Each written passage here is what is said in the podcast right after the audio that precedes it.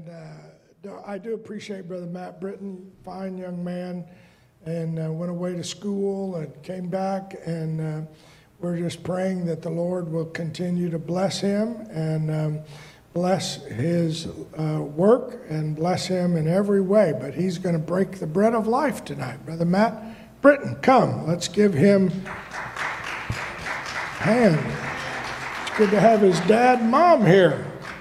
His mother's stepping high, and we, we're glad to see her. Lord bless you, Brother Matt. Praise the Lord, everyone. It's good to be here. Um, appreciate the opportunity. Thank you, Brother Shostrand, for us for me to be able to speak. And he mentioned my mom is being able to walk, so that's a big blessing for everyone. So we're thankful for that. Um, feel like there's a lot of people out here tonight for Wednesday night, looking around like it's a good crowd, good crowd. Um, I want to speak tonight about being a disciple.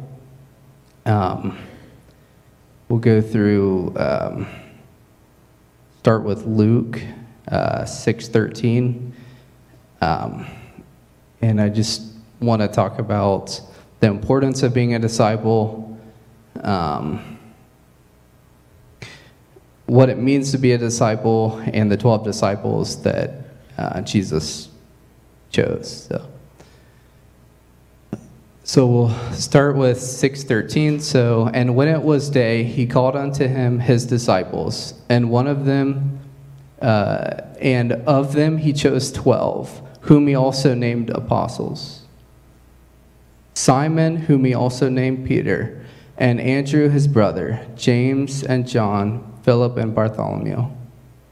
Matthew and Thomas, James the son of Alphaeus, and Simon called Zelotes, and Judas the brother of James, and Judas Iscariot, which also was the traitor.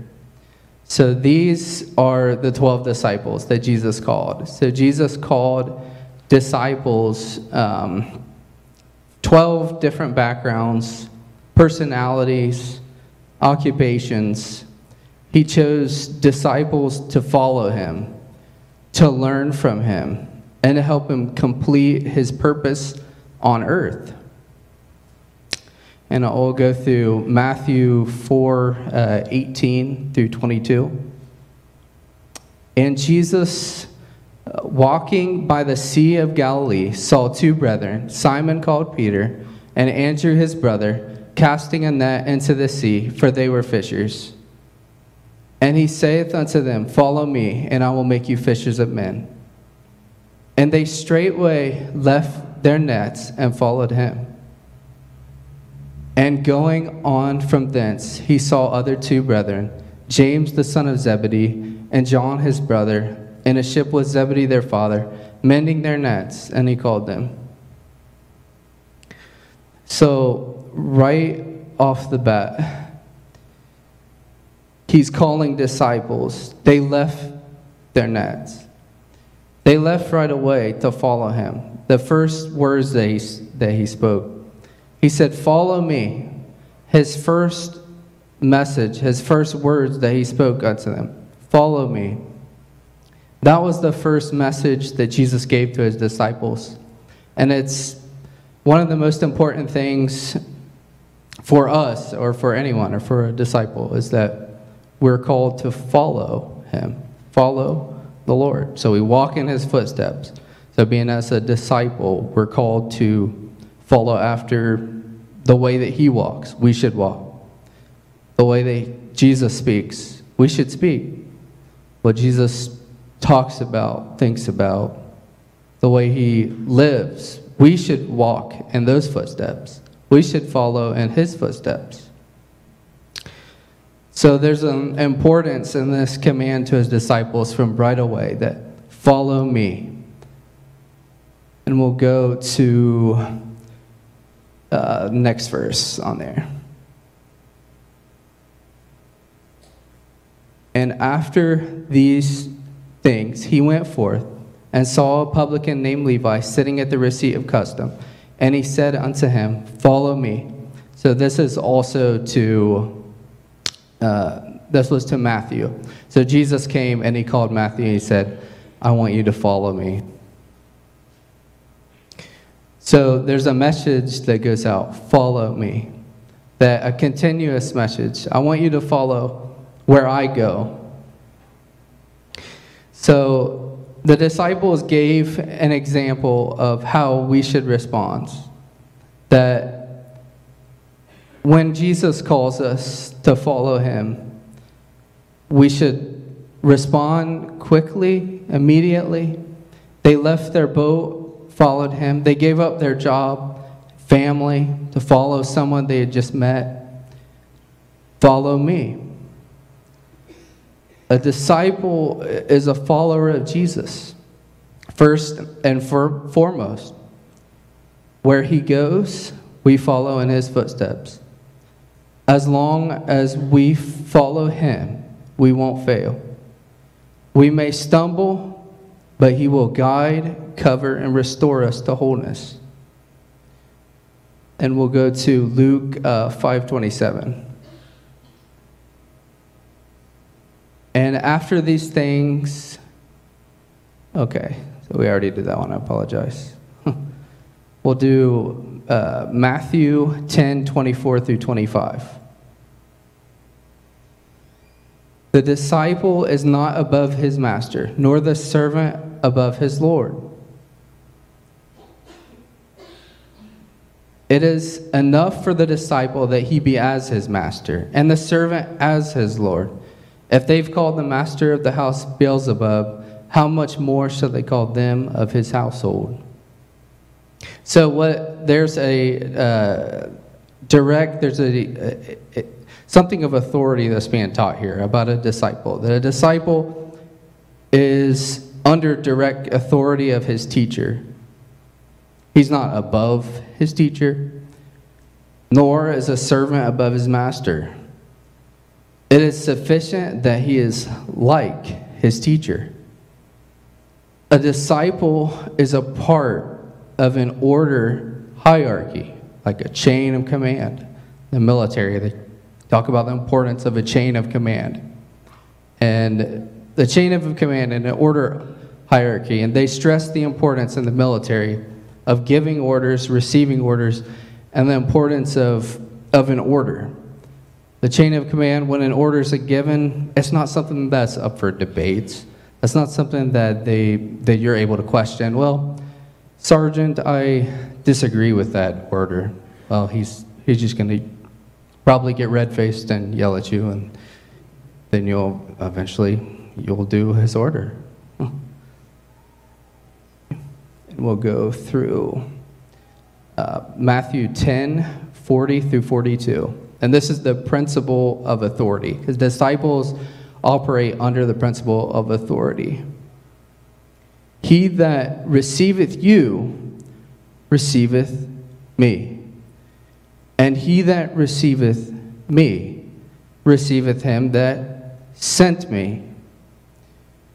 He that receiveth a prophet in the name of a prophet shall receive a prophet's reward. And he that receiveth a righteous man in the name of a righteous man shall receive a righteous man's reward. And whosoever shall give to drink unto one of these little ones a cup of cold water, only in the name of a disciple, verily I say unto you, he shall in no wise lose his reward. And this principle of authority is that we re- a prophet we receive a prophet's reward by receiving the prophet. You receive the righteous man's reward by receiving the righteous man. When others receive you, they're receiving a blessing through you. They're receiving your reward a righteous man's reward, a prophet's reward, a disciple's reward. By being under this chain of command, authority, God is able to bless others through us. Disciples are sent. He who, he's stating, he who receives you receives him who sent me. Jesus, Jesus was sent by God. We are sent, commissioned by Jesus. As we are blessed by being a part of that hierarchy, the blessing comes from God through us into others' lives. It can be small, it can be a cup of cold water, an act of faith, goodwill on his part. He will receive his reward. Amen? The people in our lives that we work with and that we see on a day to day basis, their lives are impacted by us, whether we realize it or not. They're impacted every day by by the way we live our lives and the spirit that lives in us. They're impacted by the way we, ca- we show that we care for others, the way that we show that we develop relationships with others and it impacts their lives. The people that we talk with at work, school, wherever you're, wherever you're at, those people, their lives are immensely influenced by your walk with God. God blesses them through your life. He blesses others through the relationship that we have with Him, and when we have a relationship with them, their lives are blessed. And we'll go through Luke 6:40. And this is about disciples uh, are perfected.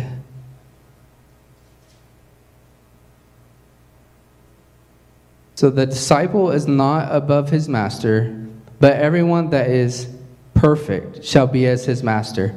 What that's talking about is everyone that is perfected.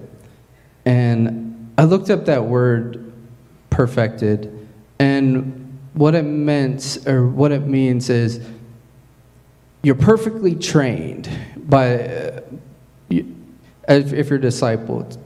So you're com- you're completed, you're mended, what was broken or rent, so Jesus completes us, mends us.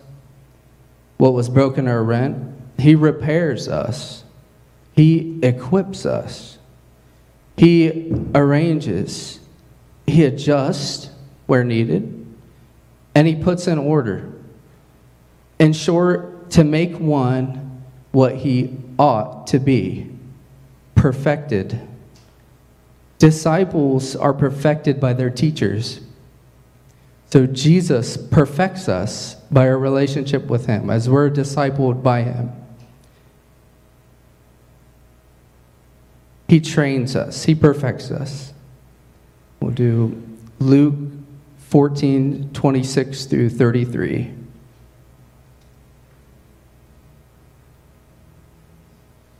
If any man come to me and hate not.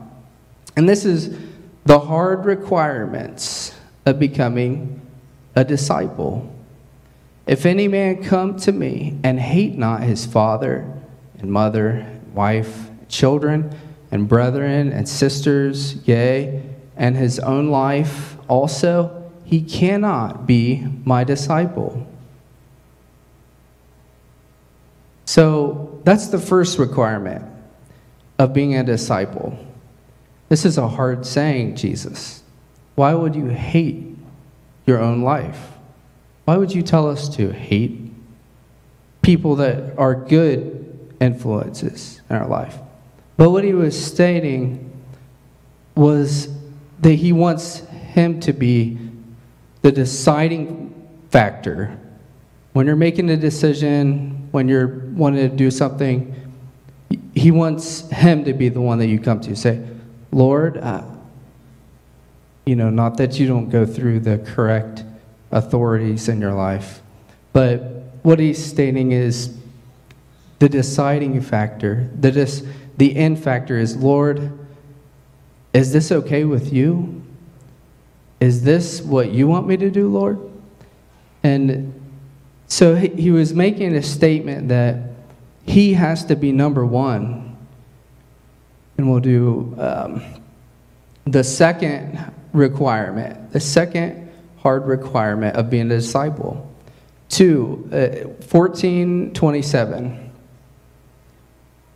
And whosoever doth not bear his cross and come after me cannot be my disciple. So, the second requirement of being a disciple bear your cross, come after me, means sacrifice, follow Christ to the point of the cross. These sayings are hard. A lot of what Jesus said, you go and say, Lord, I, don't understand it. These are tough sayings, but often He he requires us to do things that are hard. Things that we are not comfortable doing, we don't want to do necessarily, but God requires those. And we'll do the, the third hard requirement of being a disciple, and that is 14, uh, 18, 28 through 33. And this is the third requirement of being a disciple. For which of you, intending to build a tower, sitteth not down first and counteth the cost, whether he have sufficient to finish it? Lest haply, after he laid the foundation, it is not able to finish it, all that behold it begin to mock him saying, This man began to build and was not able to finish. Or what king, going to make war against another king, sitteth not down first, and consulteth whether he be able with ten thousand to meet him that cometh against him with twenty thousand? Or else, while the other is a great way off, he sendeth an ambassage and desires conditions of peace. So likewise, whoever he be of you that forsaketh not all that he hath, he cannot be my disciple. So, these three, this one, he's saying, be willing to forsake all you have. Count the cost. Count the cost of what a life following Jesus will require friends, relationships, lifestyles, habits, things that were enjoyable, entertaining, things that we that we love to do. Are we willing to forsake all? Otherwise, it may be that halfway through we realize that we're too weighed down by things and worldly cares. And all that remains is a half built tower, a half numbered army a reminder that we are not willing to give all. Count the cost, realize that following Christ requires that all your heart, soul, and strength. The cost is great, but the payoff is so much greater. Lord bless you.